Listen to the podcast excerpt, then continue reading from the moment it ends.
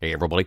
Hey, welcome to Snark Monkey number 34 with writer producer Trey Callaway. Great conversation with Trey. As of this recording, uh, on to, let's, uh, today is uh, Saturday, July 25th. As I post this, last night saw, sadly, the series finale after only one season of the CW show The Messengers, which Trey was a part of. But never fear, he has already moved on, and as is pretty standard in his career as you listen to this, as a matter of fact, I kind of press him a little bit to defend the TV reboot of the Rush Hour film franchise, which will be airing on CBS possibly in January. And you know what? he does a pretty good job. I'm kind of excited about seeing it. He's really excited about it. Uh, talk about a guy who's done such a variety of things. He goes from teen slasher movie to uh, medical sci fi drama to police procedural. One thing that you can't say about Trey is that he's been pigeonholed as any particular kind of writer or showrunner. And that's kind of great. We have a great conversation. He came out of radio in Tulsa, Oklahoma, of all things, still has a passion for old school radio jingles. He talks a little bit about uh, the CSI boot camp, the idea of being thrown into the deep side of the pool as far as show running, which is very definitely something that takes a little while to, to learn how to do. But he has come through it in admirable fashion. And this is good stuff. And he's also, uh, yet again, another working professional who is also teaching at the same time, imparting his wisdom to young creative types uh, at the USC School of Cinematic Arts. How cool is that? He's a cool guy. It's a good conversation. And also we kick off the whole the whole podcast reminiscing uh, quite regionally about the demise of the old school Sherman Oaks Galleria. And I only bring it up and I leave it in the podca- podcast simply because no matter what part of the country you are in, if you've seen any movie that talks about the Valley, Valley Girl, uh, Fast Times at Ridgemont High to a certain extent, Mallrats, the Sherman Oaks Galleria plays a large part in the iconic pop culture history of the San Fernando Valley. So, yeah, Trey Callaway, great conversation, really fun podcast. Enjoy uh, Snark Monkey number 34.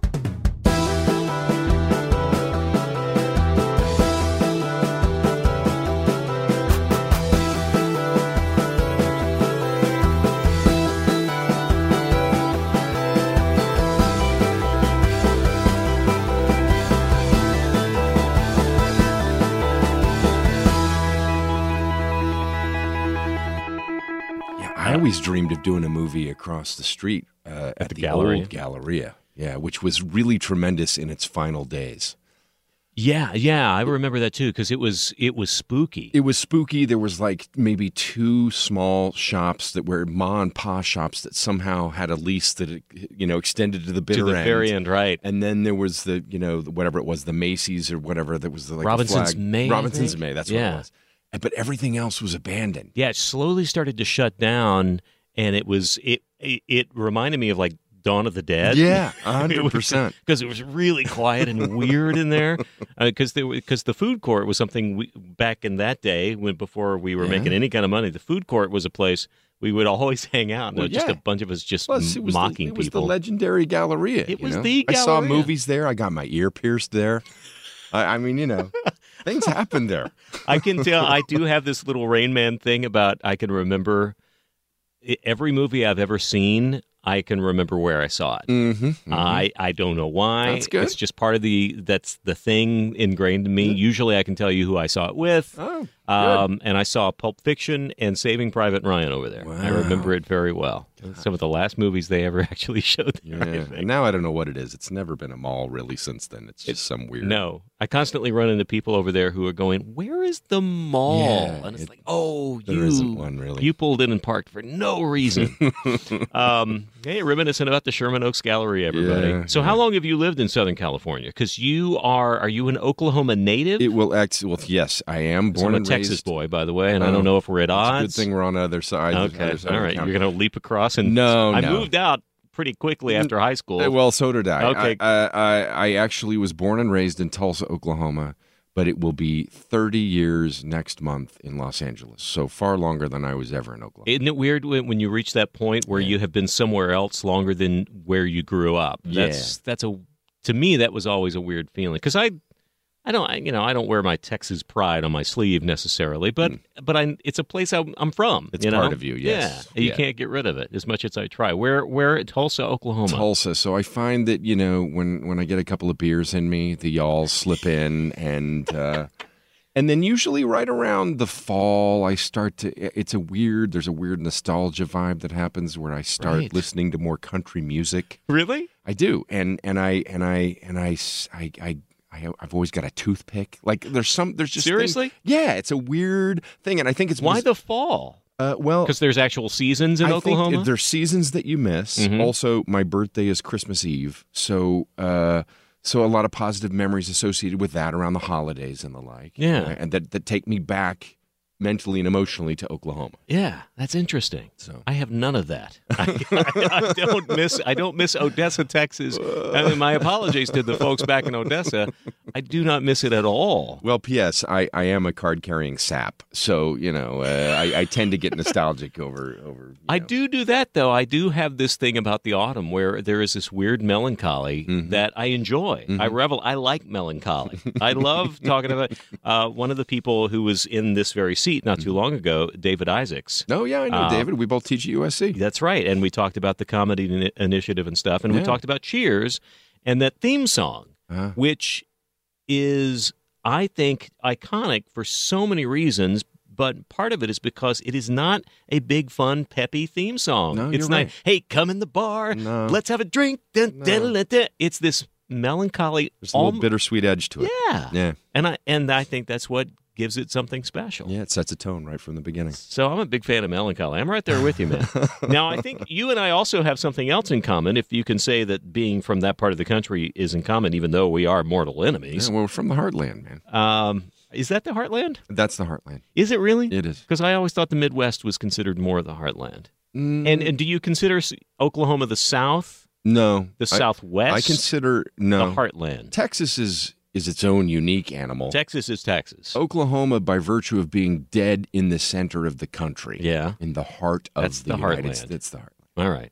I I I think that uh, Oklahomans have more of a sense of what Oklahoma is than anybody else I in the country. you may be right because everyone else tends to avoid it. Yeah, and just or just not really know what it is. Yeah, it's a place to pass through on I forty. exactly. um, I I believe that at some point in your uh, illustrious career, you are actually a radio professional. I was. I was on, speaking of Tulsa, uh, Tulsa's 74, 74 KRMG. Oh, see, I was even going to ask you if you could still do the the break and the where, what what was what was KRMG? KRMG still is. Uh, it, it is a 100,000 watt AM stereo station that uh, is considered uh, to. It's beloved by Tulsans as sort of a a, a news source. So Okay. when when things go wrong, when there's tornadoes, when uh, which is a- every other day. every other day, when there's a big college football upset, when there's which is which is every other day.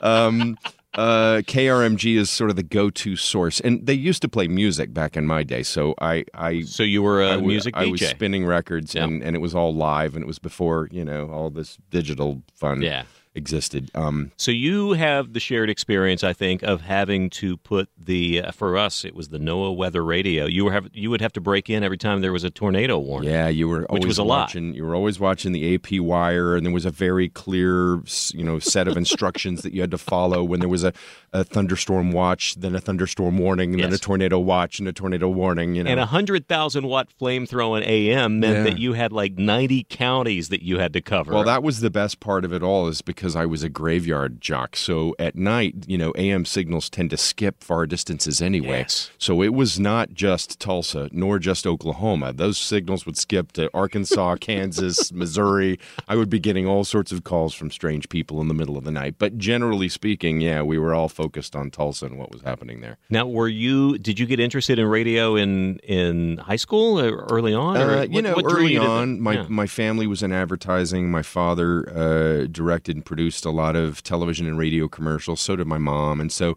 and then I had done some voice work, and and I think that's where I really got the bug. Um, I, I, had done some voice work at a local place in Tulsa. Actually, I did a lot of work with uh, Jeanne Tripplehorn, who oh, wow. was a Tulsan and was on the local on the local local uh, AOR uh, radio station there. She KMOD. was on the radio. She was known as Jeannie Summers then. I did not know That's that. right. So uh, I did voiceover work with her and and a few other folks, and then I sort of at least thought, oh, gee, I want to be a DJ when I grow up.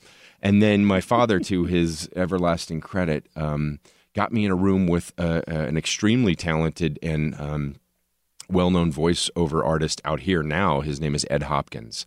Uh, but at the time, he was a DJ at, a, at, a, at, an FM station in Tulsa. So my dad arranged for me to spend the day with Ed, uh, which was sort of a genius way of convincing me never to be a disc jockey.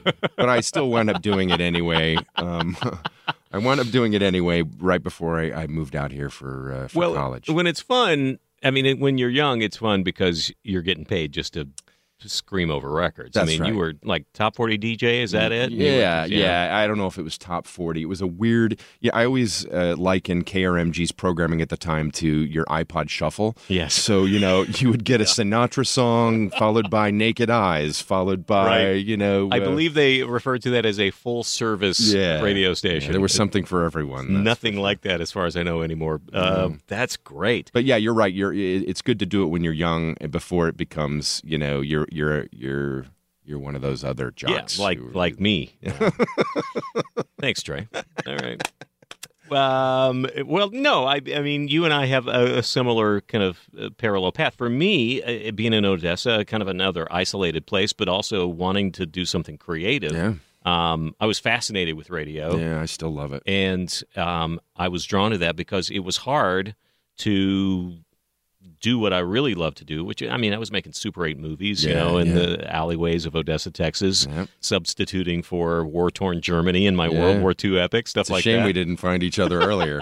Should have been really. But but it, I, I ended up going to film school at USC, so uh, you know I, it was just a creative outlet at Mm-hmm. Yeah. that point. Wh- at what point were you writing or thinking about? Were you thinking about acting? Were you thinking about directing? It was What- a little bit of all of it. Uh, writing since I was a kid, Yeah. uh, old enough to pick up a pen, but um, but partially through again through watching what my folks did. You know, uh, I sort of fell in love with production.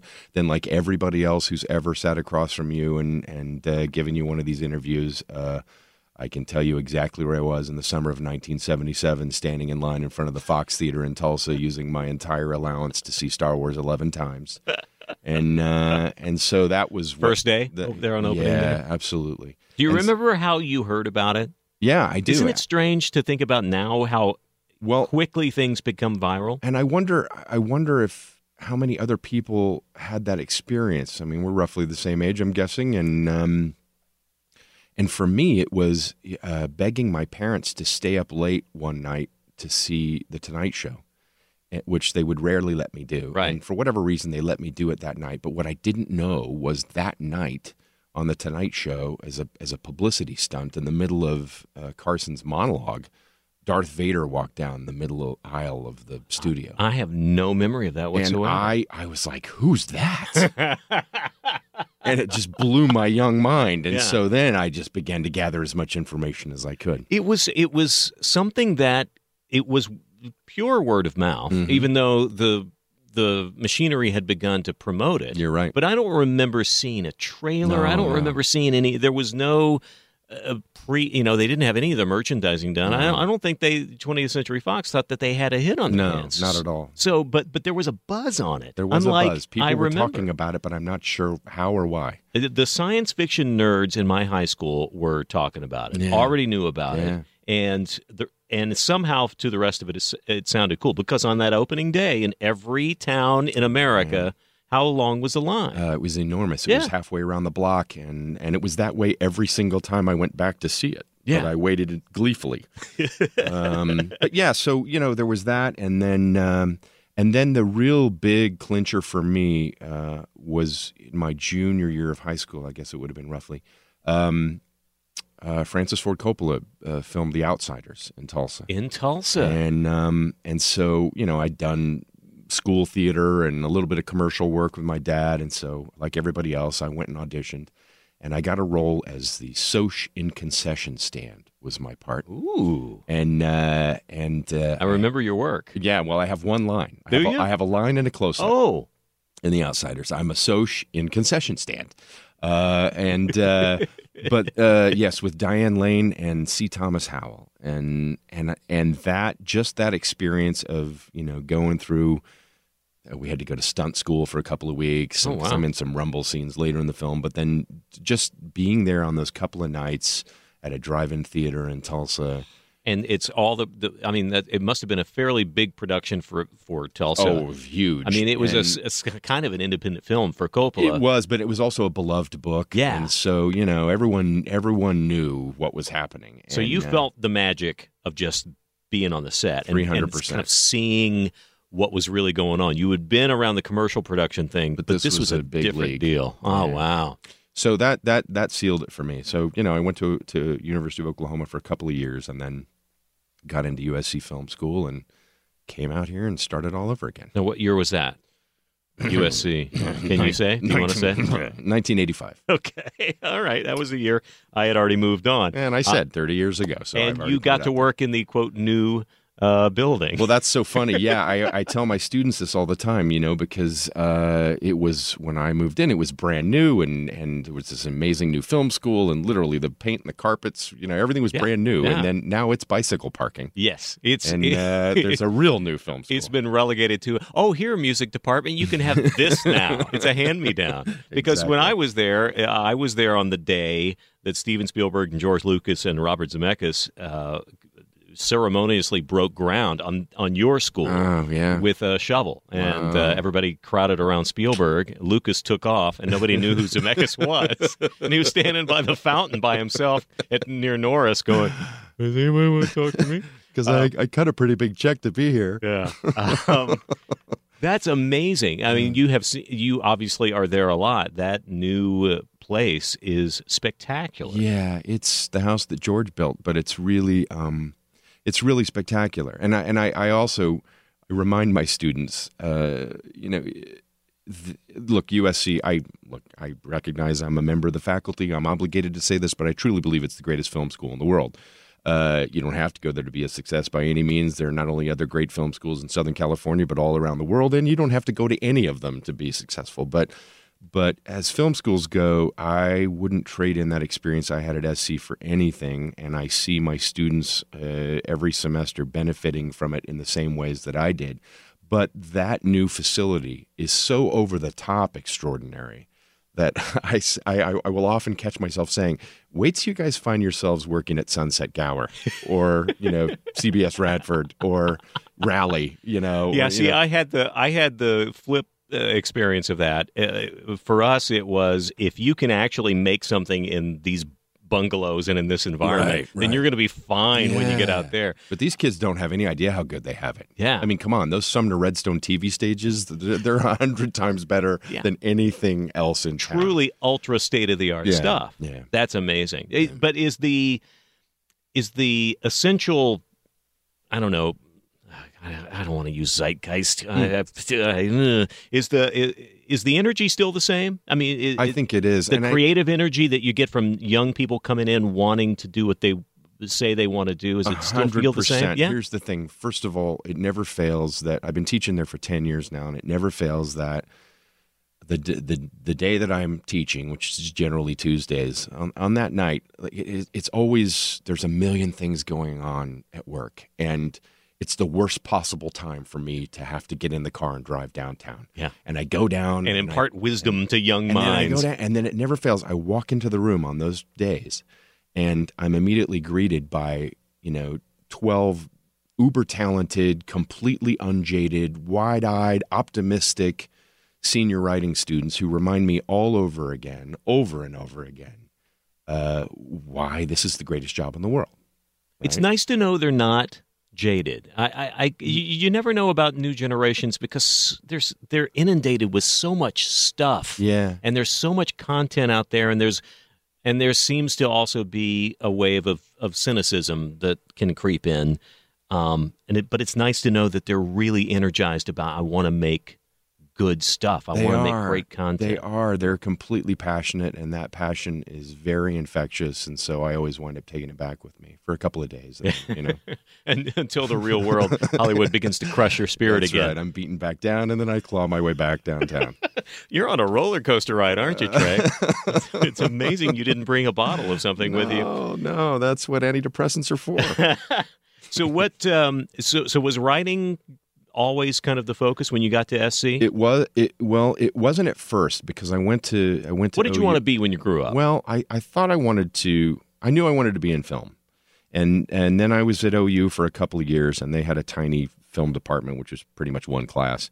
Uh, but I remember shooting a 16 millimeter film for that class, and somewhere halfway through the, you know, uh, forgive the ancient reference, but somewhere halfway through the A and B rolling editorial process, Right. I realized, wow, I really hate this part of the process. I really hate this. But what did I enjoy the most in all the production process? What did I enjoy the most? Coming up with the story, Yeah. writing the script. That was that was the most fun. So by the time I was ready to apply to SC, um, I applied uh, directly to the, the the writing division, uh, which was then pretentiously called filmic writing. But um, Ooh, was it really? yeah, it was. Oh. Um, but anyway, Glad they uh, changed that. Yeah, that was ugly. But uh, but uh, you know, then yeah, then it was four years of uh, of work in the writing division, and and getting to work with. And this is the one of the things I find fascinating about USC in particular in the film school, um, is that it, it, it there there are cycles to it. Um, and and I came in at a, fortuitously at at the end of one of these cycles in, in terms of the faculty, and there were there were these extraordinary, for lack of a better way to put it, lions in winter who were the faculty, and the these were men and women who had who had worked on some of the greatest films in history, you know, and uh, and f- f- for the most part, most of them were no longer teaching a year or two after I left, and and then not long thereafter were, were no longer with us. Um, but just amazing people. So I benefited greatly from, you know, getting to one of my greatest mentors was William Kelley, who uh, won the Oscar for co-writing Witness, uh, which is regularly taught in film schools Yeah. as you know One of the one of the great quintessential screenplays. screenplays. Yeah. Um, you know, so I got to I got to learn at his feet, you know, or Abraham Polonsky, who was one of the Hollywood 10 blacklisted screenwriters. Maybe the angriest man I've ever met, rightfully so, but but just an incredible fountain of energy and experience. And Stewart Stern, who wrote Rebel Without a Cause, was one of my professors. And uh, and then rather than you know go buy the Syd Field book that everyone does anyway, uh, I, Syd Field was one of my professors, and I you know I, I I took his class. So it was that kind of thing where, you know, you just you felt like you were running around the feet of giants, but uh, but it was tremendous. And and I think uh, to the great credit of of the administration at that particular school now, what they've really focused on, I think successfully, is a new generation of professors who are all active working professionals. And it may make it difficult to schedule classes from time to time because it's like, oh, I got to be on set. I, I can't actually be there Tuesday. But you know Right. what I'll do? I'll bring my students to set with me. It's that kind of Oh, thing that, that I see, that's think the students really benefit from greatly now in ways that I, I never got to. I can say that I I, I- I missed that experience, and I, I, and I'm not bitter about it because I thought I had for seventy five percent of my experience at USC was amazing. Yeah, yeah. But I had too many of the guys who were long past Yeah. having been in and and. Uh, when I arrived at ni- in 1980 as a freshman, Mm-hmm. uh, uh, I mean the the Lucas factor was as high as as anything. Sure, of course. I I mean, it was in full blown. I mean, USC was the new rock and roll. That's right. Because people had just started hearing about film schools. So I had guys who had you know worked on a season of Gunsmoke and and couldn't get a job anymore, Yeah. and they could care about you know, less about you know Lucas and those guys, and Yeah. and you kind of had to be a rebel to break through what was going on then. Uh, Now again, I got I had some amazing professors. I did get the chance to witness. I mean, I was in the same room with Rouben Mamoulian at one point, who uh, that's you know incredible to Yeah. be in his uh, Clint Eastwood and Don Siegel came Yeah. for a screening one night of uh, a couple of their films together. Uh, I got to meet Spielberg. I got to you know tell Zemeckis uh, that I uh, knew who he was. and he was very happy. You finally arrived, Bob. What was interesting though is that Zemeckis did say something to me. He he, and I don't know that everybody would agree with with this, but his experience was that uh, m- making movies at USC was infinitely tougher than it was once he got into the industry. That he actually seemed to have. If you That's can make it through that, he Right, said, right, right. you can. You'll be fine. Right, it's like boot camp. Yeah, and Mm. I think to at least his experience was that it was very tough to get anything approved and push forward, and that you were kind of fighting against uh, whatever parameters they set on you. But if you could get if you could make something special out of that, then you could survive in the industry. Interesting. Yeah, I don't know. Well, fight on. All right. Uh, enough SC talk, although Yeah, we'll yeah. come back around to it. But uh, uh, what kind of stories were you gravitating to as far as writing? I mean, you mentioned Star Wars, but but once you started to, I, I found that my experience was once I got past the stuff that was kind of very, you know, adolescent, uh, uh, attractive to an adolescent. Right, right. I began to get very pretentious Yeah. and and um, really fell in love with some pretty heavy filmmakers at that Mhm. point, which is what you do in college. Yeah. What started to resonate with you at that point? Well, it's interesting. Um, the because I was not one of those students at USC who went on my parents' credit cards. You know, I, I, I worked the three, four jobs to be there, and one of those jobs, which wound up becoming a career for me for a while until I started writing full time, was working for an ad agency, and um, and it was a local broadcast promotion firm here in LA. And I started working as a copywriter, and then eventually became creative director of the place after I graduated. Wow. Okay. But but but that could have been your life. it, it could have been, and in some ways, it still is. And Yeah. I'll get around to the point of all that in terms of my writing. But the but but this particular uh, broadcast promotion firm, we did a lot of theatrical trailers, and we did. Um, uh, I don't know if you remember at the time, but KTLA, the the local um, CW affiliate, was Right. at the time it wasn't affiliated with anyone, and it was simply known as KTLA, your movie station. And they just right. ran a bunch of old movies. And, that was uh, basically their Saturday and Sunday programming and, and a lot of weekday stuff. That Yeah. was it. And so my job, uh, one of my first jobs working for this particular agency was uh, was watching all these old films, and and then pulling clips from them, audio clips, and then writing radio commercials. And uh, and so it became its own film school. I wound up whatever I didn't see at USC, I wound up seeing you know everything else Because they would have this- these catalogs from all the major studios, Oh, just their yeah. all their back catalogs, the good and bad. good and bad, absolutely, Yeah. all things in between. And so I wound up watching all that stuff, and and then through my continued work uh, at that agency, and then I had a freelance company where I did taglines and and trailers for movies. In fact, I wrote the trailer for the re-release of Star Wars. I wrote the line "See it again" for the very first time. Um. I, uh, uh, okay, now we'll play the tagline game. I did the tagline for. Uh, Yeah, give me the uh, tagline. okay, okay. Uh, uh, uh, I won't get this. Home Alone, the family comedy without the family. Home, Home Alone 2, he's up past his bedtime in the city that never sleeps. the Mask from Zero to Hero. Uh, uh, oh, and then I won a, I won an Entertainment Weekly unofficial Oscar for best tagline for Predator 2. He's in town with a few days to kill.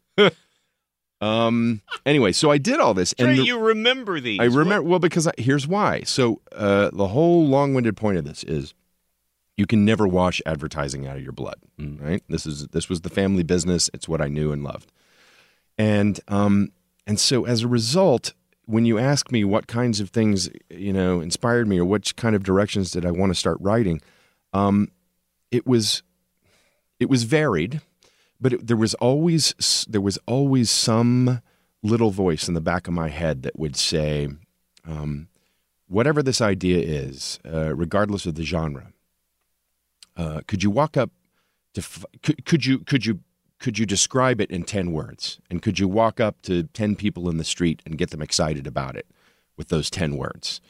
Um, and so probably to the great consternation of my representation over the years i have been the kind of mm-hmm. guy who you know I, I like to say life's too short to tell the same story over and over again but my credits reflect it because i've written you know kids animation i've written westerns. I've written sci-fi. I've written crime procedurals. You know, now I'm writing an action comedy. Like, uh, I'm all over the place. I'm sure a shrink could take a look at all of it and find the you know the appalling and obvious emotional threads that are in all of it. But but um, but I for me it it it always begins with what whatever the genre is.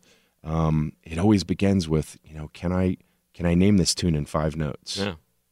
Can I, you know, and that became the true that it, it was a really beneficial. I wouldn't have realized it at the time, but it was a really, in retrospect, really beneficial uh, impact of doing all of that advertising. And it's something that I still have a great amount of respect for. I have many friends who are still in that business, and and and even when I'm running a show, you know, when I was doing the messengers, I would get sent the promos, and it's common for writers, especially in television, to get the, to get the promos for for their work and be be pissed, frankly. Yeah. It's like they're giving everything away. but I've been on both sides of that equation, and and nothing excites me more than uh, a good promo. Um, even if it gives everything away, I don't get. You know, it's it's okay. It's it's okay as long as it brings eyeballs. Yeah. And gets someone's interest. And so I, I've always, whatever I'm writing, there's always that little voice that's in the back of my head. Well, there's something to be said for that. The idea of being able to do something with an economy of words, which is yeah. what great taglines or any good advertising is yeah. about. Is is can you you know get a major thought across in a short amount of time mm-hmm. and do it in a way that hasn't been done before, mm-hmm. and you're you're trying to you know hook people in. Economy of drama, brevity of wit. I'm always and I approach not just the project that way, whatever it may be, but every scene within it. It's right. like what is this scene? What's the what's the shortest way to describe to myself what right. this scene is about. And that goes to characters' dialogue of, you know, do you have to say everything and get it out expositionally or can you say it with a thought or a look or a or a, a an action or whatever? Absolutely. So I mean, I I'm assuming that's what you're talking about is yeah, that translates yeah. directly to, you know, even when you expand it to 22 or yeah. 44 minutes. No, that's right. Yeah. Wow. So I started, you know, I mean, in terms of professional beginnings, and I, I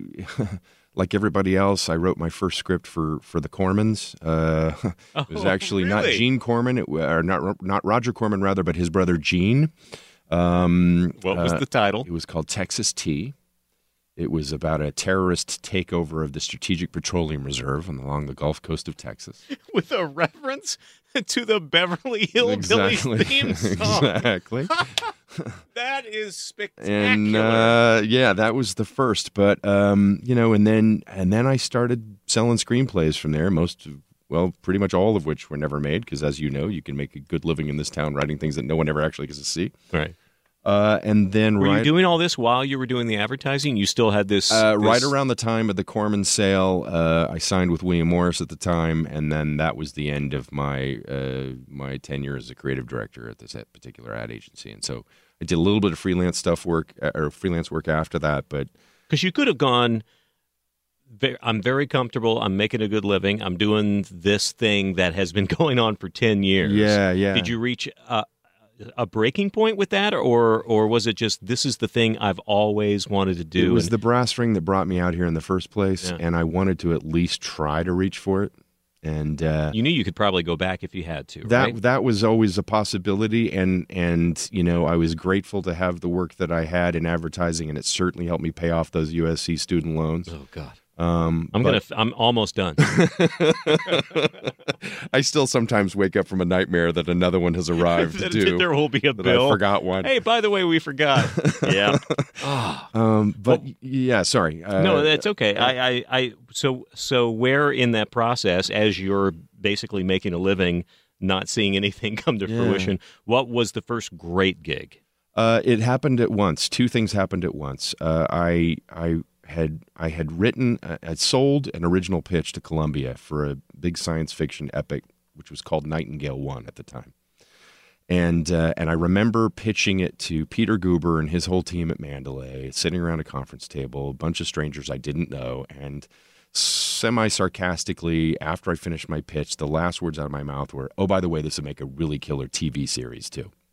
And everyone sort of laughed politely, and then they hired me to write the movie so I wrote the movie based on my original pitch, and uh, and um, long story short, uh, four drafts later, it went nowhere, Hmm. as many movies uh, do, as the case with most. And um, it went nowhere, but somebody who'd been sitting in that original um, pitch called me up and said, You know, you made that joke at the end of the pitch about it would make a really good TV series, but I thought you were right.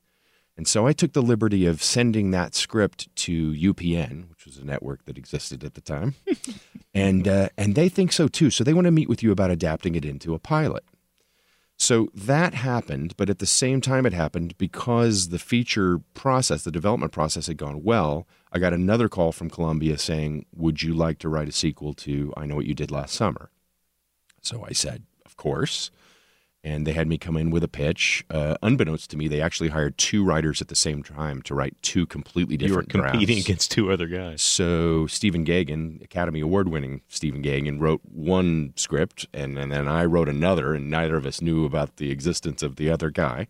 And um, so those things happened at once. So my first movie, I still know what you did last summer, was was produced, and at the same time, the pilot that I adapted from my original feature at UPN got picked up to a series, which became known as Mercy Point. So uh, that was that all happened at the same time, really within the same year. So that that's when I sort of blew out of the gate, I guess. Yeah. So there's your hey, this Hollywood thing is easy. I can I can do movies. I can do this all I can day do long. TV. I can Yeah. just knock them out. Yeah, exactly. But you were on you were on the road at that point, and you became a working writer. Mm-hmm. Um, so tell me, kind of tick off some of the other things that started happening. Well, yeah. What happened from that point? You know, Mercy Point uh, was a sci-fi medical drama, 23rd century space station hospital. It was usually referred to as ER in space by the critics. Right. And, uh, but it was an enormous ensemble cast starring Joe Morton and 500 other actors. We got the crew from the X Files. We shot in Vancouver.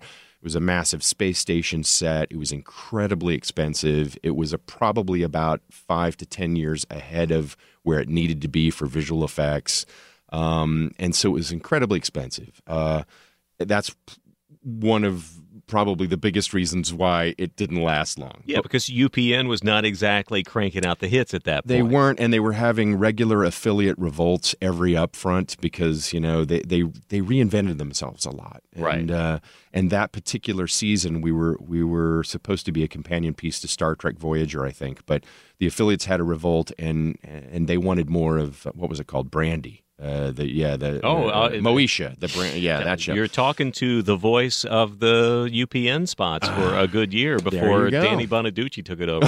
there you go Th- that was me going right after an all new Moesha. oh that is you that is It's- hundred percent you It's Malcolm and Eddie. oh that's right They only picked the whitest guy on radio in Los Angeles to go do the Malcolm and Eddie and Moesha spots. That's fantastic. Yeah, that's yeah. fantastic. I just met uh, Joel Madison, who created Malcolm and Eddie, and uh, on a radio show, and that's so funny. It's all coming back.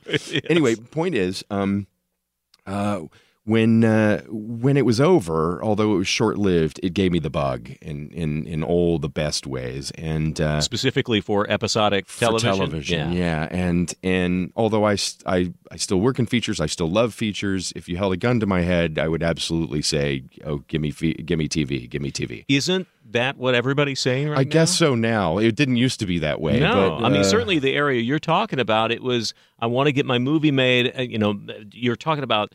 I mean, it probably still happens, but how many people, how many studios are paying three guys good money to write a script to That's see which one works out? Uh, that's just not happening anymore unless it's a 100 million plus budget kind of monster film. It's very true. It's very true. But my experience, I mean, I, I, I, I recognized it for what it was. It was a lotto win. Literally, the first pilot I wrote went to series, right? That never happens. And so as a result, I came into the process bass backwards because I hadn't, I hadn't staffed, I hadn't worked my way up, you know, and suddenly, you know, here's my first show and it's on the air and, uh, and I'm running it. And I had no earthly idea what I was doing. I mean, every day was filled with horrific, nightmare inducing, out of body experiences where I would be looking down at myself saying, What are you doing? What? You, don't know how to run a room. Well, What? what's your? What, I mean, what your, your temperament seems to be very even keeled. I mean, have you always kind of been a rather calm person. I, I, yeah, I try, but you because know, that, that you have to have a temperament. You have to you have to make a, a million decisions. Yeah, that's you have job. to manage people. Yeah. You have to tell people their their baby is ugly That's a lot. right, that's right, And that's right. and and you're dealing with egos, everything from talent to writers. I mean, there's there's so much going on there, and you can either be the asshole, which you don't seem to be, or you can be the guy who takes a dagger every time he has to say something That's right. negative. To well, and the good and the bad thing about that particular experience is I didn't know any of that yet. okay, This So was all brand it was new. all new, and I, you know, there is the old adage, "Fake it till you make it," but then there's also "Prove it or lose it," and so I, I was in that place of like, really, I had no idea what I was doing, but it gave me the bug, and then what I wound up doing for television was developing a lot after that because uh, you know I was just on a variety of people's radar for development, and and so I, I, I think you know at this point I think I've I've sold somewhere around 18 to 20 pilots so the, but a lot of them were in those years that followed Mercy So Point. you were just going and pitching all I was the going time, in pitching all the time. I wound up doing which a, is a whole different skill in itself. a itself. completely different skill. I wound up uh, doing a pilot with Tim Burton uh, called Lost in Oz, and just a bunch of other pilots for every other network. And and then ultimately, what happened was, and I remember this moment distinctly. Uh, I'd kept a foot in the feature world. I'd worked on some other features as well, and and I was uh, helping a team of writers, one of whom is one of my dearest friends, uh, do a production rewrite. Very short turnaround, a lot of pages, but a production rewrite for a movie called The Spiderwick Chronicles. And so uh, I, I was holed up in, in an office working on that. And at the same time, I had set up two different pilots at two different networks. And so both of those were due. And so I was working on those, and I was just by myself all the time, right? At the end of this long process, neither neither one of the pilots went, by the way, and Spiderwick was Spiderwick, but I was just a part of a team. Um, when it was over, though, I remember calling my agent at the time at ICM and saying, "Hey, um, I can't stand myself anymore. like I, I cannot be alone in a room anymore. I, I have to get into, and I, I, this was in television. I was talking about, like I have to get into a room of other people and surround myself with some talent and learn some stuff because I'm stagnating in my own little pond here. But that well, that's pretty self-aware. I mean, what what kind of writer are you? Are you very focused, disciplined, productive, I, I, jam through stuff? I think so. I think so. But but I'm also very. I'm a people person. I, my wife calls me a golden retriever. You know, I am that. Like, I, you just keep throwing that ball, and I'll keep running out for it and bringing it back as many times as you, I can. you need some down. sort of but I back need and that. forth. I need Yeah. that back and forth. I need some collaborative energy, and um, and so that's so. So my agent at the time said, uh, "Well, uh, great timing because I just got a call from CSI New York, and they're looking for somebody to come in." And I'd never watched the show. I'd never watched really any of the CSIs. How long had uh, it- was CSI New York It new? was in or- its fourth season Okay. at that point. And uh, and I had written, I did write, uh, I wrote a freelance episode of Supernatural in its first season, and uh, and that sort of took on a life of its own. It spun off these recurring characters, which are still popular with the fans and have been around almost every season since. So I'd had that experience, but I had really not worked on a staff at all, because you can't count my Mercy Point quote unquote show running experience. and so so uh, so I went in and the greatest thing about this particular interview was they didn't want to hear because they were in their fourth season, they really didn't want to hear any pitches of episodic ideas. They said, uh, have Trey come in with uh, just interesting factoids about New York City and the world of science and medicine. So it was a great like fact finding mission. I spent a couple of weeks in libraries and just coming up with crazy stuff online, and then just went in and pitched it. And I, got the job, and I was there for six years and 130 episodes of CSI New York. And and I always say this to everyone. It's funny. The show that I'm working on right now, Rush Hour, one of our other writers, um, Crystal Ziv, was a longtime veteran of CSI Miami, and she's in agreement with me about this, which is that CSI and that the way that entire franchise worked and all of the shows, it was the ultimate showrunner training school. It's what I needed, frankly, before I did Mercy Point. Mercy Point. So the good news after you know six years and 130 episodes of killing people, uh, the good news was coming out of CSI New York. I finally got it. Like I understood what needed to be done. So uh, it's a i- i- is it that it's a well-oiled machine because they had it established, or what? What, what was it about? You know, part of the culture that was that was, and I don't know if this is true of other shows, but certainly true of the CSI franchise, and I think so. Uh, you know, up to this day, um, is that they would always, the women who ran those shows had this amazing habit of taking even baby staff writers and throwing them immediately into the deep end. So when it was your episode, you were producing that episode. Whether you know, and it, it was sink or swim. They would just throw you right in, and and if you were lucky enough to be able to swim, you were learning so much in that process uh, that by the time you know, by the time you graduated from that franchise, you knew how to make those little mini movies every week. so it was the prove it or lose it school. A hundred percent. Yeah. So I finally got that experience. So that was really invaluable, and uh, wouldn't trade it for the world. Can you tell me the uh, most unusual medical thing that you ended up uh, Oh my having to? gosh! you know, it's funny. um. I remember. Well, what I can tell you is one of the very one of those that first group of weird facts that I that I shared in my first meeting on the show. I wound up using in an episode later that shot at USC, which was part of the fun for me. But um, it was a story about uh, uh, how in the 1960s uh, at JFK there was a, a cargo worker for a major airline who was basically on the take, and he would when cargo uh, planes would arrive and unload stuff onto the tarmac. When no one was looking, he would crack open containers and just pilfer contents. And so, one particular ill fated day, he went to crack open a container with no idea what was inside, and he mistakenly let out all of these South American parrots and and so years went by and to this day there are these flocks of wild parrots that take up residence at a couple of different universities in, in manhattan and uh, and so I shared that story, and so we wound up using that as a as a classic sort of CSI evidence trail when uh, you know there was some feather evidence or whatever that led us to a, a Brooklyn fictional Brooklyn college. Um, but we wound up, God bless them. I remember, I'll never forget watching the set deck people for CSI New York hang dozens and dozens of fake parrots in the trees at USC, probably cursing my name the entire time. One thing that I kept thinking about, and I, I've had other people on this pod, on a group podcast Mm-hmm. talk about the that franchise, is that at some point. With, there were nine CSIs on the air at yeah. one point, and you would think you would run out of possibilities. that you would just have to start making science up at one point. Well, you know, we tried to be, and we always had science tech advisors, and Sure. we had you know, on our show we had a 20 year veteran of the NYPD. We also had a, a, a, former district attorney. So you tried to, you know, we tried to keep things plausible and believable and, and as realistic as at possible. At least grounded in some sort of reality. Yeah, 100%. obviously you had to embellish. you Yeah, know, but the you you touched on the trickiest part of working in that franchise was you know again I came in season four of, of CSI New York, but you know hard enough to come into a show that's you know been four seasons or more and come up with ideas that everyone in the writers room hasn't already heard. But when there's two other shows in the franchise that have been on almost twice as long, right.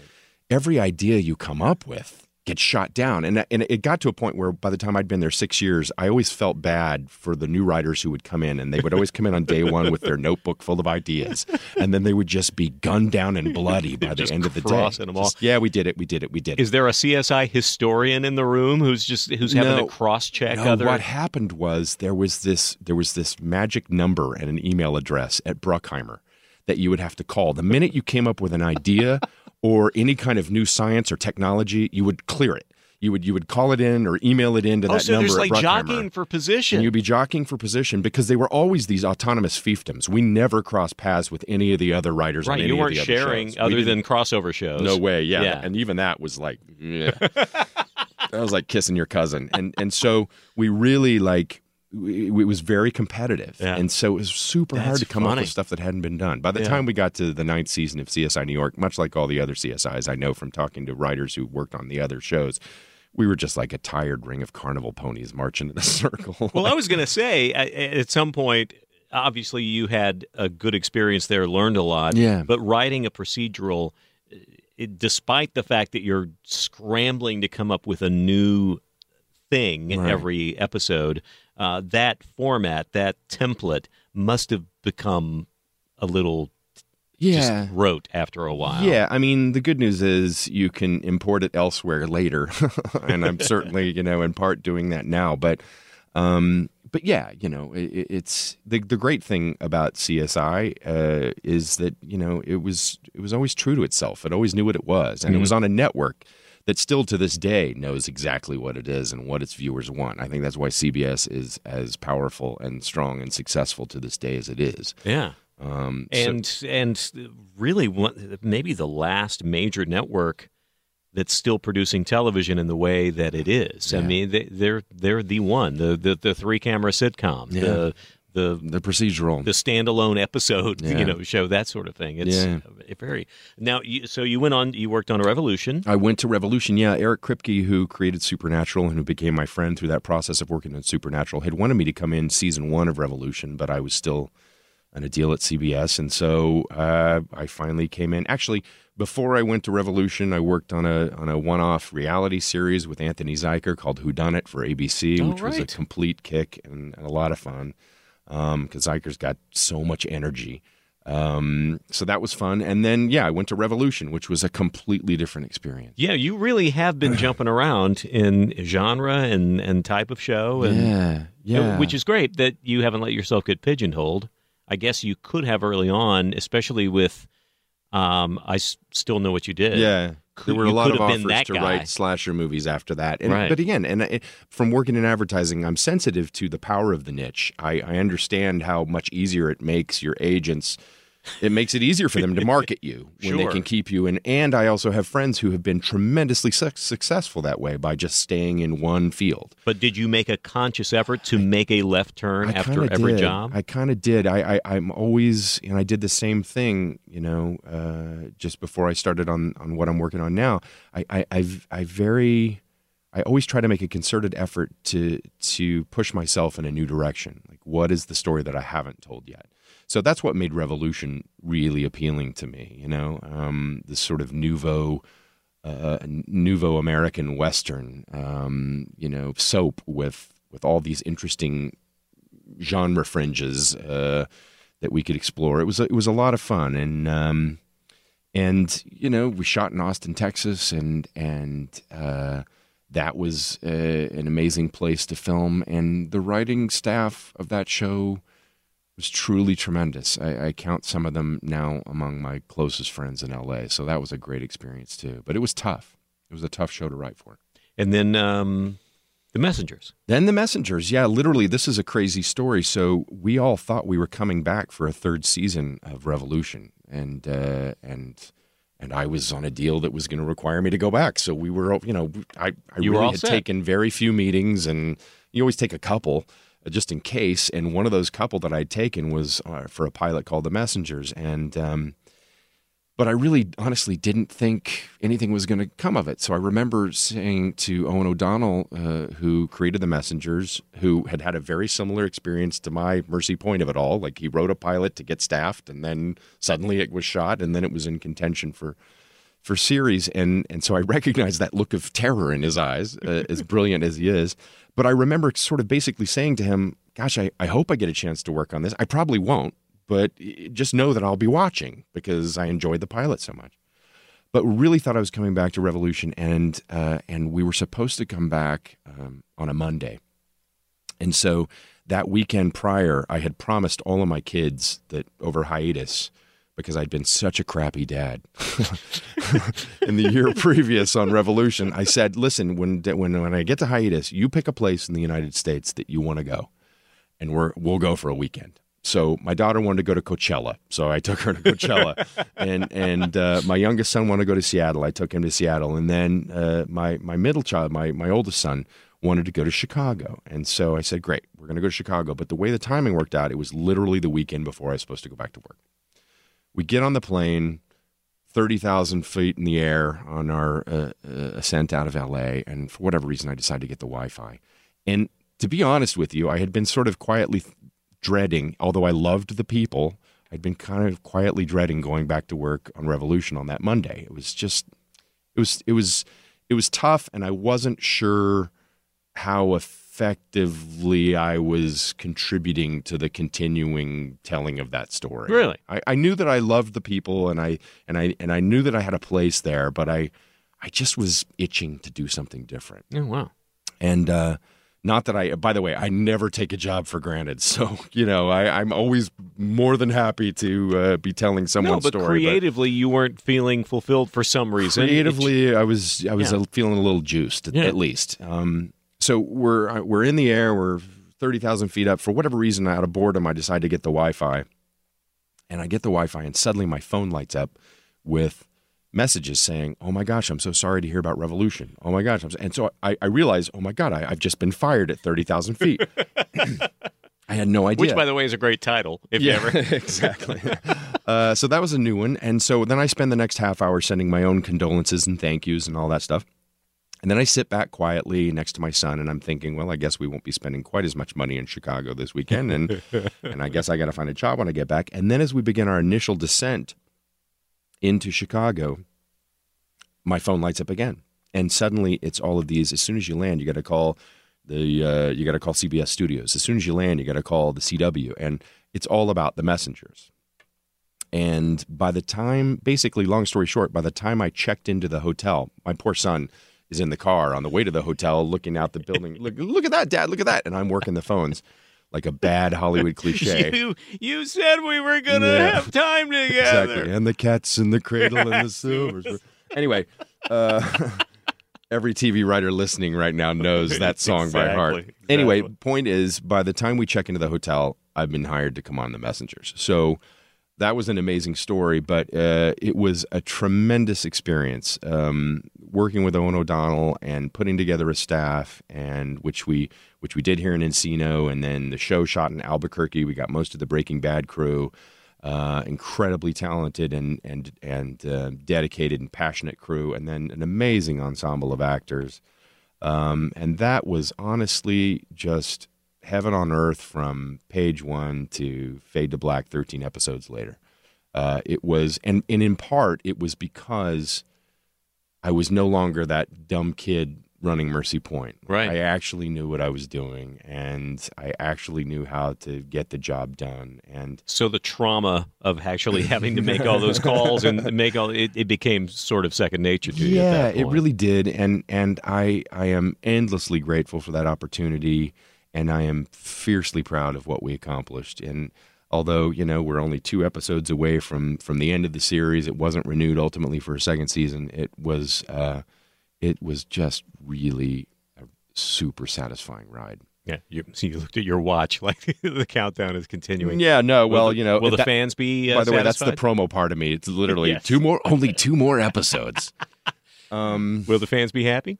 I think they will. Yeah. I think uh, you know one of the interesting things about you know it draws from a biblical mythology in the Book of Revelation and tells the story of seven complete strangers who suddenly find themselves with a new destiny that they never expected, regardless of their differing belief systems and and um, and so it's a story of reluctant prophets. But the way that the way the first season mapped out, I mean, frankly, we had mapped out the first seven seasons, but the way the first season mapped out. It is its own self-contained adventure, and So they'll have a sense of closure. they will absolutely have a sense of closure. There's a there's a little well, I'm not going to I won't spoil No, anything else. no, okay. But uh, I, I I hope I believe in my heart of hearts they will be satisfied. Those those diehard viewers who have thank God been watching. So here we go with a complete left turn again Yeah. in your career. Yeah. And uh, we'll get the chance to plug it here. Don't worry. Have your tagline ready. Uh, the the trailer's already been out there. Yeah, yeah. But uh, tell me now, because this is the kind of thing you'll get because this is the world we live in, Yeah. Mm-hmm. and so anything you do is immediately wide open to interpretation, criticism. Uh, trolling, negativity, and, that Of cynicism course. I mentioned before. Of course. So, defend to me Mm-hmm. the reboot, revamp, reintroduction of characters introduced in an incredibly popular action comedy Mm-hmm. from how many years ago?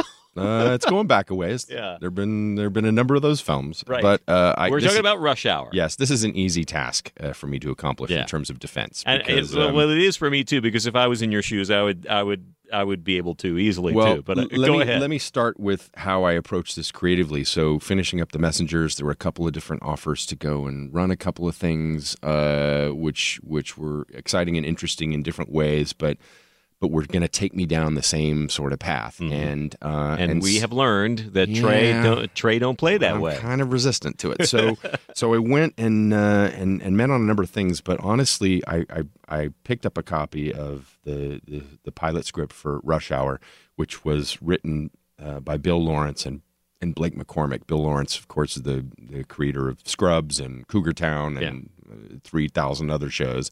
And uh, and he and Blake uh, Blake had worked on Cougar Town as well, and, and the two of them wrote this pilot. And to be 100% bluntly honest, uh, when I picked it up and I saw the cover, I thought, oh, Rush Hour.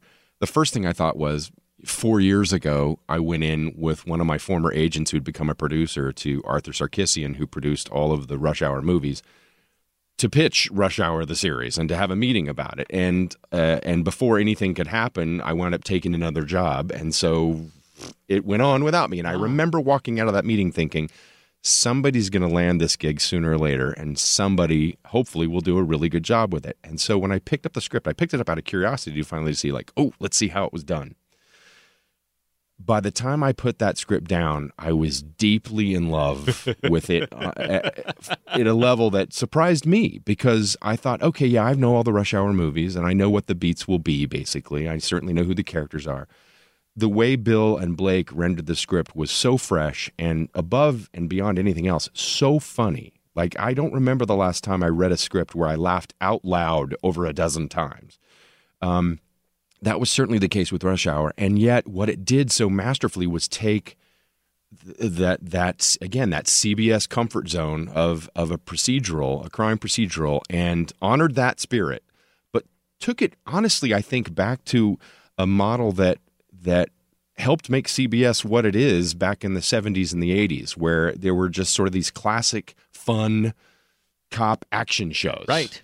And Yeah, iconic shows with that were not, uh, you know, I think of when I was growing up, they weren't pretty boys. They No. were Cannon and Barnaby Jones. You had your old guy and your fat guy, Exactly. and uh, but but there was they uh, was Rockford Files CBS. Rockford Files was NBC, but Uh, yeah, same NBC, kind it- of thing. That that sensibility is what I thought of immediately, which Yeah. is they're they're going to tell a story, and there's going to be a kind of a whodunit element to it. And there's going to be a crime element to it, but you've got this great character, and there's humor in it, and that's Yeah. that's critical. A hundred percent. And then they went and got Steve Franks, who who created the series Psych, and uh, and is not only you know incredibly talented and incredibly funny, but one of the nicest people I've ever met in my life. And so I I I, I and I rarely do this again because I probably because of the advertising experience I. Like I know how to market myself and I know how to handle these meetings when you go in and I know you know how you got to keep some of the cards up and play a little mystery about yourself and you know make yourself the shiny object in the room all those things. But this is one of the only times that I can really remember in my career walking into somebody's office in the first case it was it was Bill Lawrence's and and just laying my cards on the table and saying I got to tell you there's no show I would rather work on in this town than Rush Hour and in part, it was because they had done such a masterful job on the pilot, but it was also because it was honoring the spirit of what's next and what's going to be new in my life and in my work. And for me, it was the opportunity to write comedy, which I've done in little bits and pieces all along in a lot of the stuff that I've done, but never at this level. I was going to say, there's nothing in your IMDb list, Right, right, that right. that overtly says comedy. No, I mean, and I don't count the you know Timon and Pumbaa cartoons and that kind of stuff. Like, like you know, Well, we can count it. No, but adult, sophisticated comedy. You know, I just hadn't done that. Right. And so that became super appealing to me. So I, I just put my cards on the table, and I did it again with Steve Franks. And uh, and man, I'm telling you, it's been we're a month and a half into it now, working out of Manhattan Beach Studios, an amazingly talented group of writers from the drama world, from the comedy world. Um, but just the most incredibly kind, respectful, good-hearted people, and um, you know, and everybody seems to to uh, to subscribe to this notion that has been a big driving force in my life, which is life's too short to hang with assholes, and and we all govern ourselves accordingly. And so I am shocked, actually, at the number of people I've talked to, even in here, uh, who are just really good people, with the exception of Bob Kushell. Every well, we all know Bob. no, and I mean that Uh, he's just a, he's a horrible person, except for the fact that he has recommended that all you guys come in and do this. So now I owe him. horrible slash lovable Yes. slash horribly lovable. But see, but you see what he's done. He's Yeah. recommended people for me to talk to, but he's going to hold it over me for the longest time. he just wanted us all to come in and clean up his mess. That's all.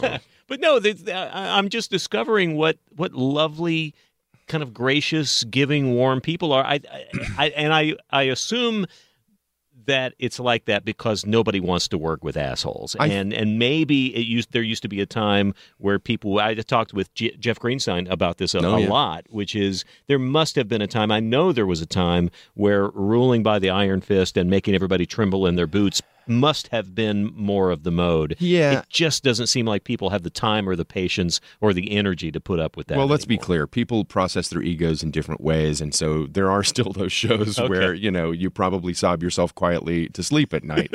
um, but the truth is, uh, you know, look, we're we are all as writers. Uh, wildly oversensitive neurotic people right and we all sit too close to the fire um, and all of us get burned in different ways in that process. And and then some of us process tho- those experiences differently. Some of us you know, i shouldn't say yes some folks uh, will play to people's weaknesses instead of to their strengths.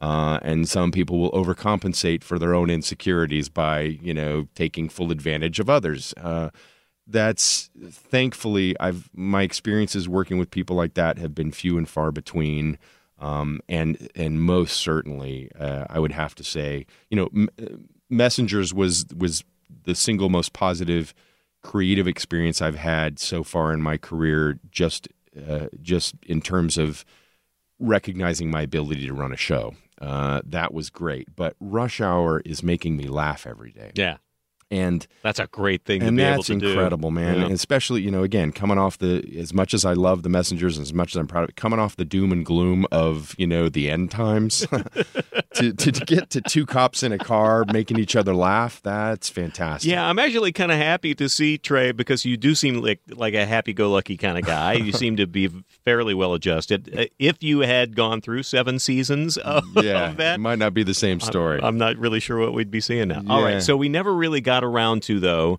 Let's go back, circle back around to the rush hour. Um, uh, this is the ad guy version of defending the reboot of this in uh, you know three sentences or less. Uh, you know, uh, look, Rush Hour is a love letter to Los Angeles uh, and to cop action. Uh, it is Justin Hires who plays the uh, the uh, the Chris Tucker role, and Jon Foo who you know picks up where uh, where Jackie Chan left off. Actually trained under Jackie Chan, uh, so he's a bit of a martial arts master himself. These are two tremendously talented actors. Um, Wendy Malick we have in the cast as well, who's a veteran of many, many popular shows, and and a number of other super talented individuals uh, are going to help us tell this story, which in some ways uh, is is true, certainly to the essence and the spirit of the of the successful movie franchise. You know, these are these are uh, this is a, a wisecracking Los Angeles cop who is you know reluctantly and begrudgingly stuck with a, a visiting Hong Kong detective. These two men could not be any more different in their lives and in their mental and emotional makeup. Um, uh, but they also complement each other in the most wonderful yin yang ways, and and you get to play all of that great fish out of water humor. You also get, for me, you know, especially as someone who's about to celebrate 30 years in LA, it's nice to revisit what it means to just arrive here. Oh, and, yeah, and yeah. and to have to sort of try and wrap your head around this place. Yeah, I, and I don't know that I see that many shows that actually present Los Angeles in a way that I recognize. And that's one of my favorite aspects of this show is that we are absolutely embracing Los Angeles as a living, breathing, beautiful slash repellent character in this series. And and I always say, like every to to people who visit Los Angeles, everything you can love about Los Angeles, and there are millions of things to love about here, this place, you can also hate depending on the day and the traffic patterns. Yeah, and it Um, might be the exact same thing from day to day. Yeah. so it's fun to re-explore that through character. It's fun, frankly, just to shoot a show in Los Angeles, um, you know, and not have to fake it. You know, those six years on CSI New York, we covered a lot of palm trees, and ninety-eight percent of that show was shot here. They, they, uh, there was a scene shot over here at the at the Sherman Oaks Yeah, Galleria. We were yeah. just talking about near the fountain. Yeah. Everybody's wearing overcoats and earmuffs. Yes, a true nightmare for everyone involved. But, but yeah, we get to. By the way, hallelujah for actually shooting something here Yeah. on location in Los we're Angeles. sh- we're not just shooting here. We are embracing it. We are owning it. We are featuring it. We are going back to, you know, every iconic uh, location you can imagine in Los Angeles, but we're coming at it from a different angle. Uh, we're trying to teach people new things about these places Right. through this character that uh, that Jon Foo is playing, uh, Detective Lee, and and it's so it's it's really I think people are going to enjoy it wildly for a couple of reasons. One, it will be true to the spirit of the films that they enjoyed. Uh, two, it will scratch that you know uh, that constant CBS itch for you know a procedural, uh, a, a, a question mark over a body or over a crime that has to be solved. That will be a twisted, fun puzzle.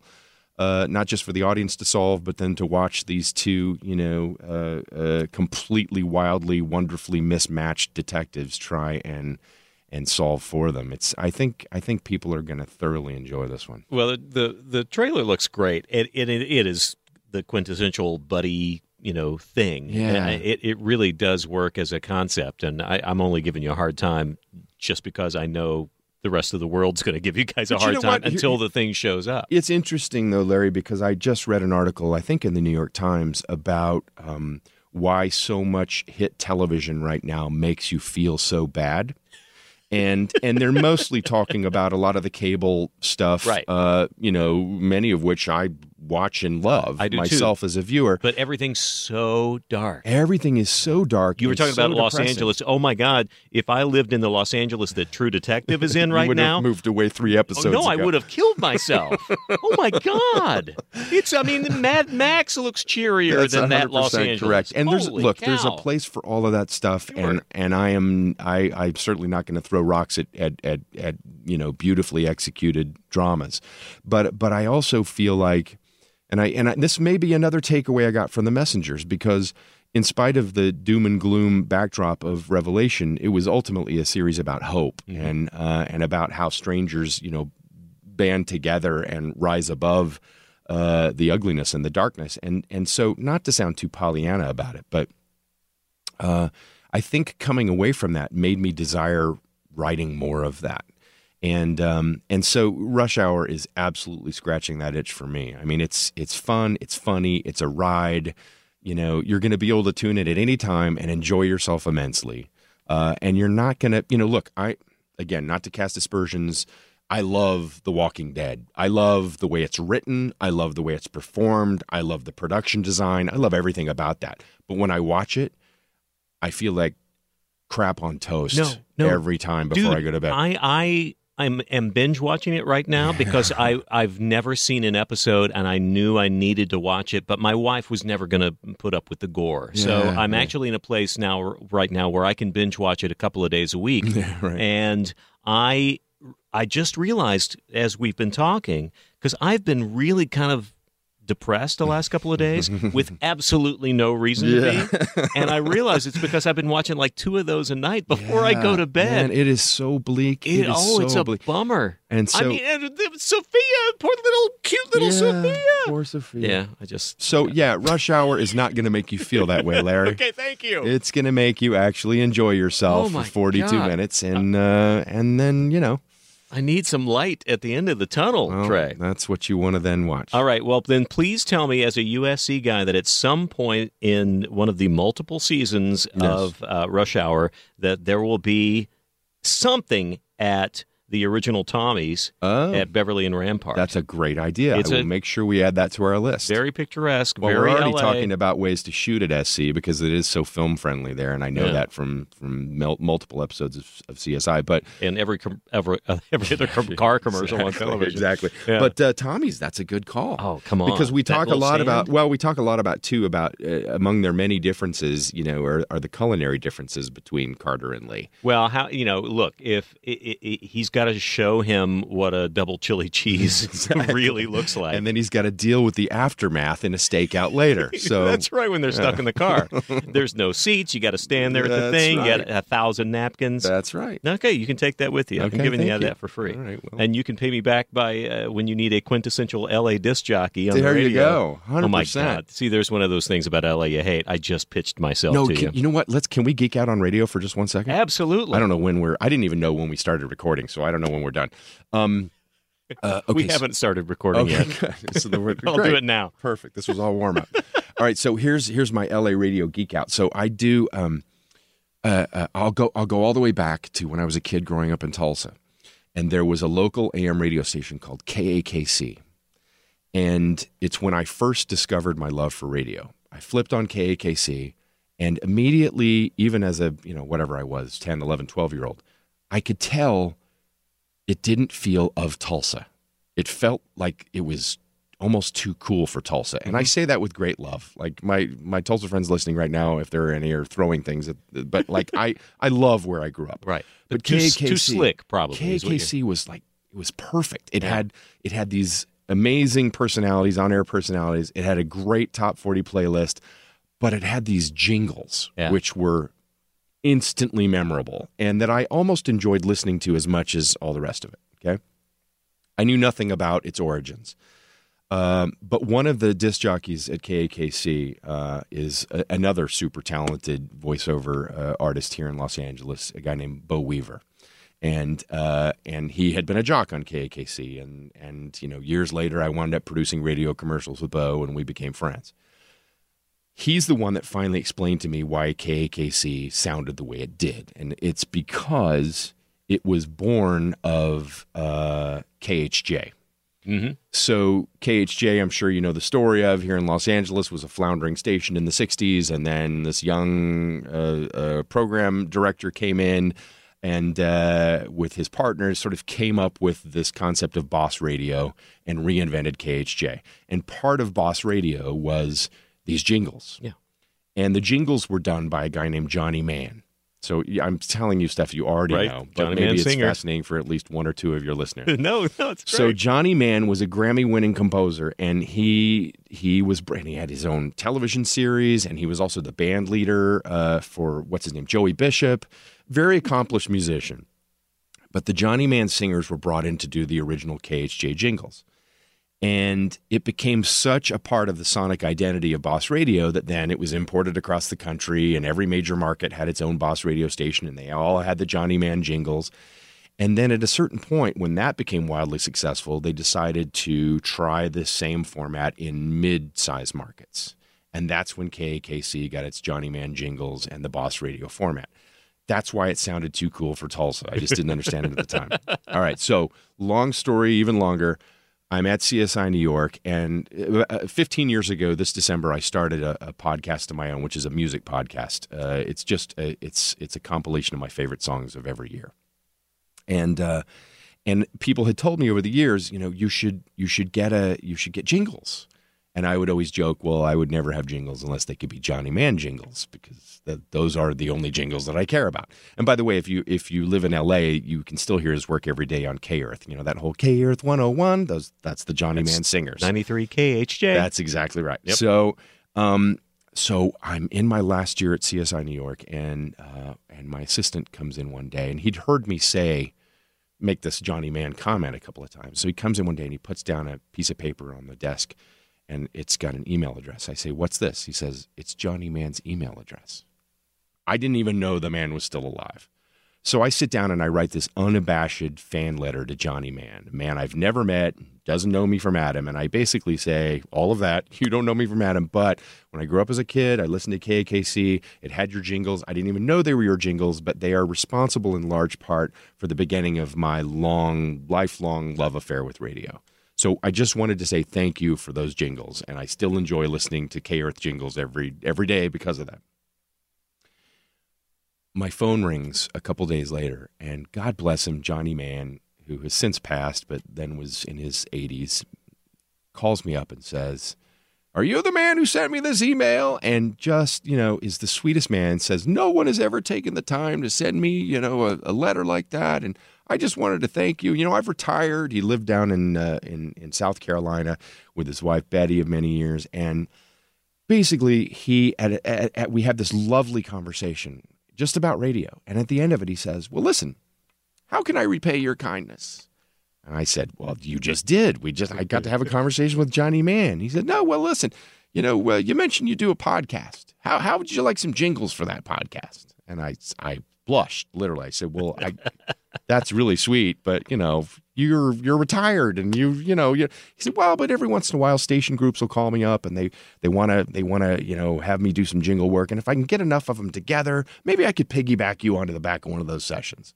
So I humbly said yes but I thought that well that's the end of it. I'll never then over the course of a year Johnny would call me when he would see a CSI in New York that he liked or see something I'd written and he was always so sweet so kind and flattering Suddenly in November, he calls me up and says, Well, you still want those jingles?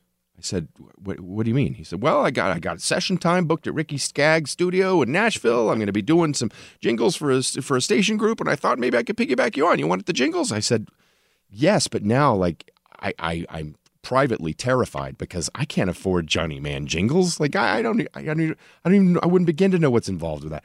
So I so I basically say that I say, "Gosh, this is so kind of you to offer, but you know, this is your livelihood, Johnny, and the podcast is a hobby for me, and I really, I'm sure I can't afford your jingles." He says, "Well, you've been so kind. How about how about if I charge you the 93 KHJ price?" Which was like ridiculous. And long story short, I got Johnny Mann jingles for my podcast. So, in a way that you can only appreciate, oh. someone who's been in radio and is a, a successful voiceover person like yourself, there is no greater narcissistic pleasure. like on the worst days, I will just get in my car and just play those jingles just to hear 11 people sing my name. Like it is the greatest feeling ever. So oh, there's my oh, radio geek out story. That's amazing. Yeah. Uh, what you want to plug the podcast real uh, quick? Uh, it's called Tradio, and and uh, you know it's uh, it's something that it's a complete labor of love. I hesitate to even bring it up in the in the presence of someone who oh, has a legitimate whatever. podcast like yourself. But, whatever. Uh, That's yeah. great. oh man. Anyway. All right. Well, geez. Well, I I, I have jingle envy Definitely. Well, we started a radio. I thought we should come back to radio. Absolutely. Yeah. Hey, Trey, it, has been a pleasure, man. I, I, it's just a delight talking to you. I, I hope the Rush Hour is a huge hit for you guys. I have a feeling it's going to be fine. Thank you very, very much. I really appreciate that, Larry. It will be fun for everybody. But uh, when does it debut? Uh, we're supposed to debut Premiere. in January. Uh, uh, what? Uh, we don't have, well, it's a mid season. Uh, ah. so it'll be January 2016, unless, and this is always possible, they move us up earlier. Yeah. There have been certain rumblings about that. If, because it looks strong and uh, okay, okay, crossing we'll my fingers. We shall because see. frankly, I need something to get me out of my Walking Dead malaise. You might want to. You might want to give that a, a, little bit of a break. Oh my god! All right, Trey. Thanks a lot. Thank you man. very much, Larry. It's been a pleasure. Get a monkey. Get a monkey.